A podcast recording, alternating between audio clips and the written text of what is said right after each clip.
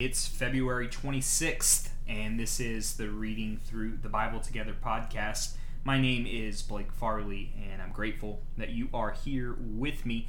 We are going to begin today uh, reading in the Old Testament, Leviticus chapter nineteen, verse one, through chapter twenty, verse twenty-one.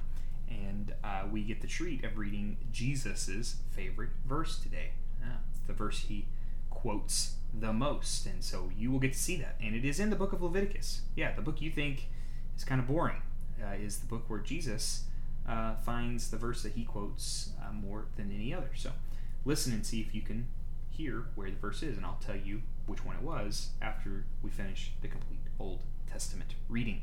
That is what we call a cliffhanger in show business, my friends. Leviticus nineteen, verse one, in the New Living Translation. The Lord also said to Moses, "Give the following instructions to the entire community of Israel. You must be holy because I, the Lord, your God, am holy. Each of you must show the great respect for your mother and father. You must always observe my Sabbath days of rest. I am the Lord your God. Do not put your trust in idols or make metal images of gods for yourself. I am the Lord your God. When you sacrifice a peace offering to the Lord, offer it properly so you will be accepted by God. The sacrifice must be eaten on the same day you offer it or on the next day. Whatever is left over until the third day must be completely burned up. If any of the sacrifice is eaten on the third day, it will be contaminated, and I will not accept it.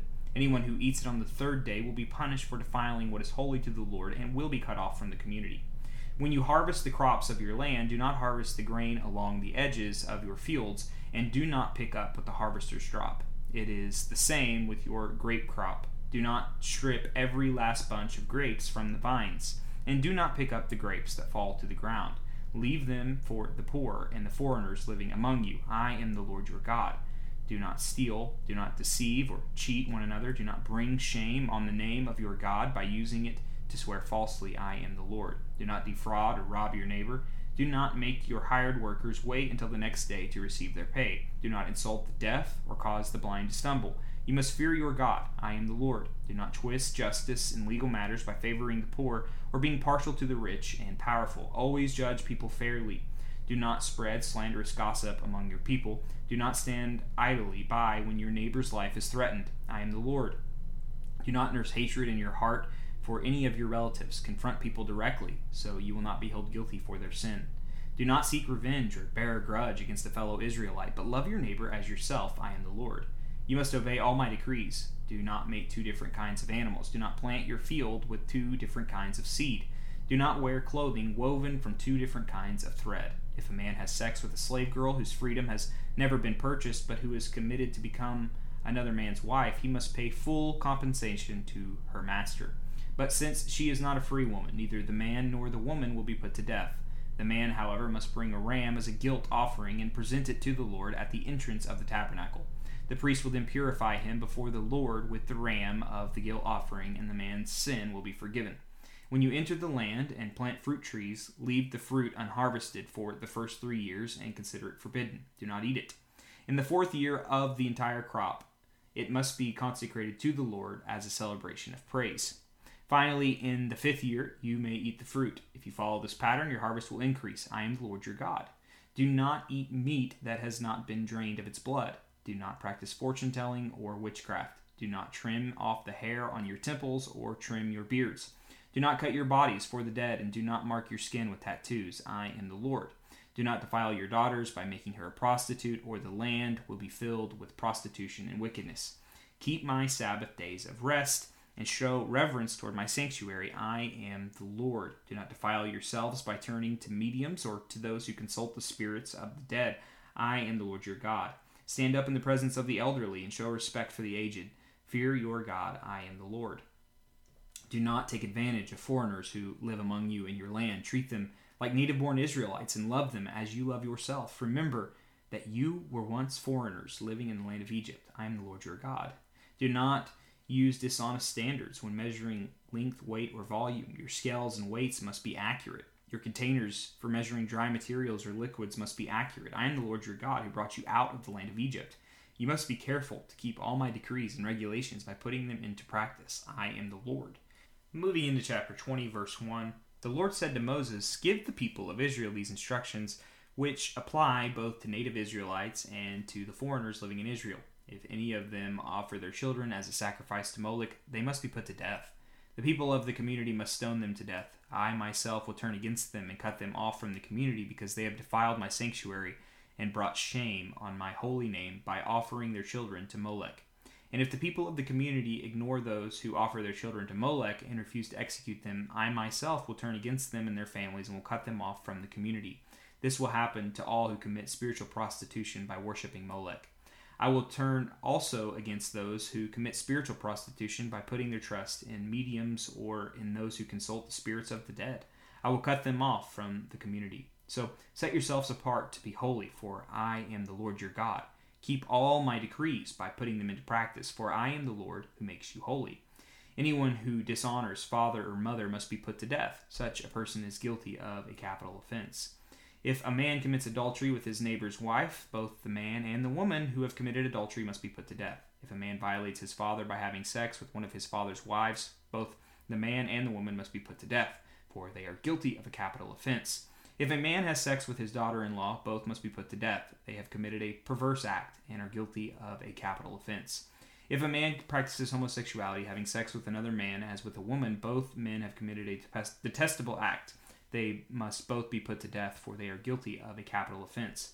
If a man marries both a woman and her mother, he has committed a wicked act. The man and woman must be burned to death to wipe out such wickedness from among you.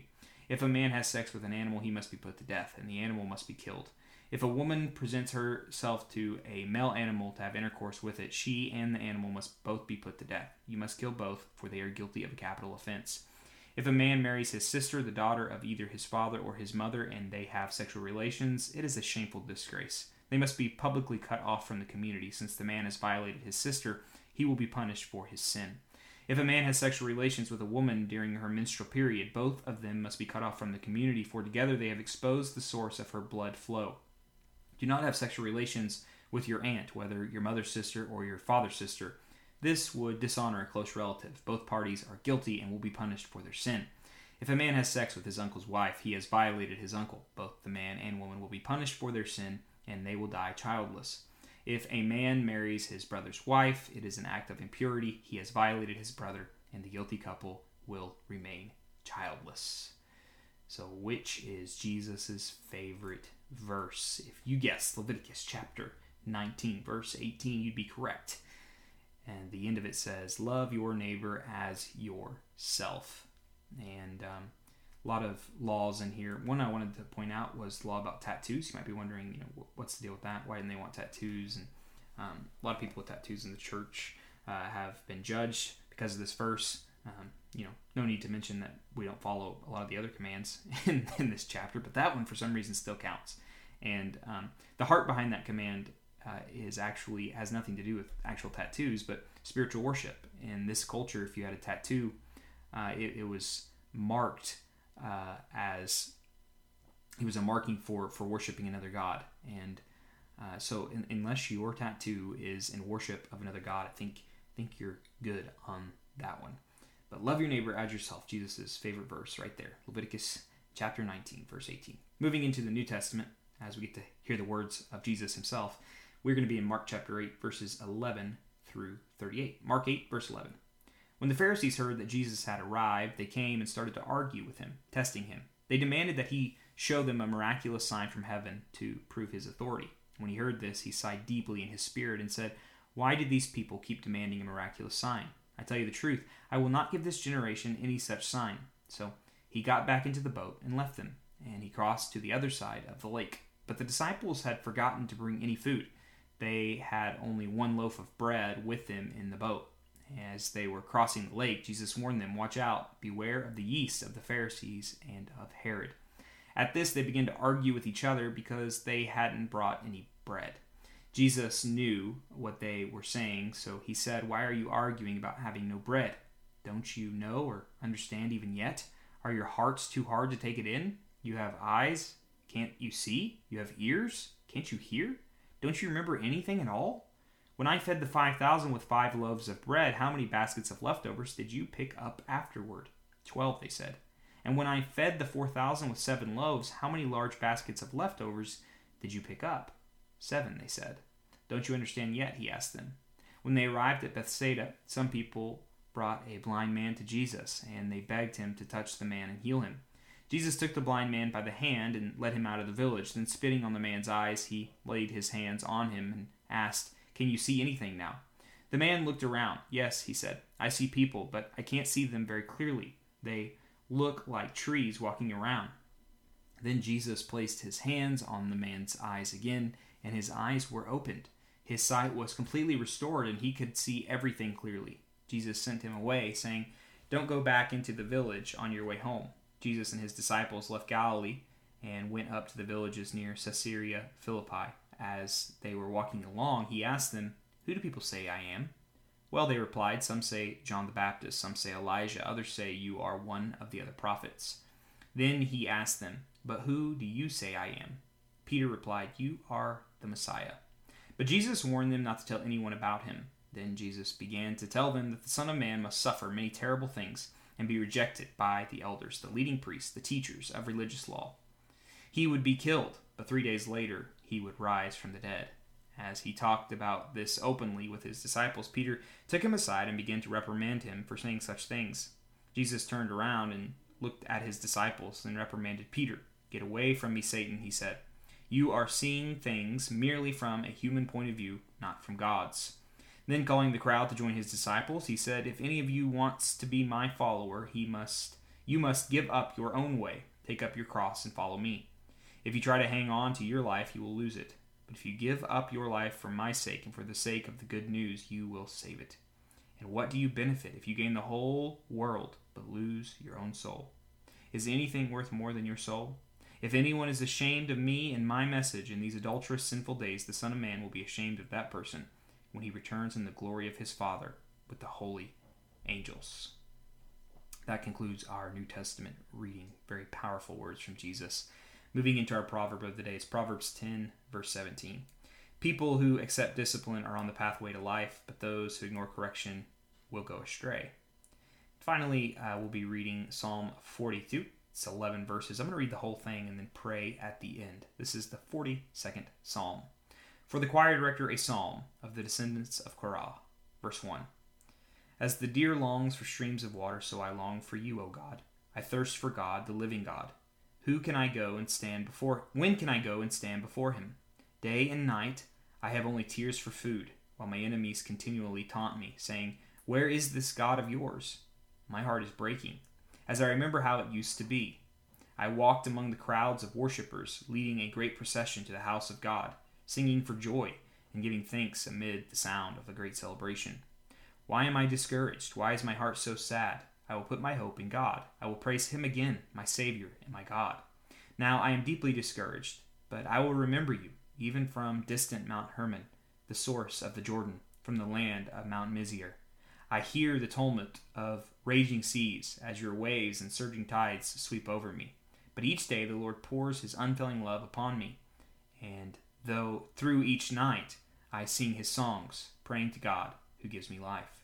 O God, my rock, I cry, why have you forgotten me? Why must I wander around in grief, oppressed by my enemies? Their taunts break my bones. They scoff, 'Where is this God of yours?' Why am I discouraged? Why is my heart so sad? I will put my hope in God. I will praise him again, my Savior and my God." Lord, I pray that you'd be with those who are feeling discouraged or downtrodden. I pray that they would be able to place their hope in you, and, and not in some superficial way, but uh, as a reminder, uh, they would remember what you've done for them in the gospel. They would remember that the penalty for their sins has been paid for. It's done. Uh, they can now stand justified and right before a holy God because of what Jesus Christ has done for them, meaning they can enter boldly into your throne room and have direct access to you. They would remember that even right now you've given them your Holy Spirit so that they might have power over sin in this life and, and be increasing in their sanctification and have purpose in their days. And Lord, ultimately their hope in the future, that because you've already done what you said you would do, we can have faith in what you say you will do in the future, and that is King Jesus will return and rule and reign totally and fully uh, as it was in the beginning when everything was good. Lord, uh, I pray that that would be an encouraging word to those who are downtrodden, those who are discouraged, those who are sad, that they would be able to say, "I will put my hope in God. I will praise him again, my Savior and my God." Amen. Thank you for joining me for today's reading. Uh, let me know what your thoughts were on it, and I hope to see you back here tomorrow as we continue our journey reading through the Bible together.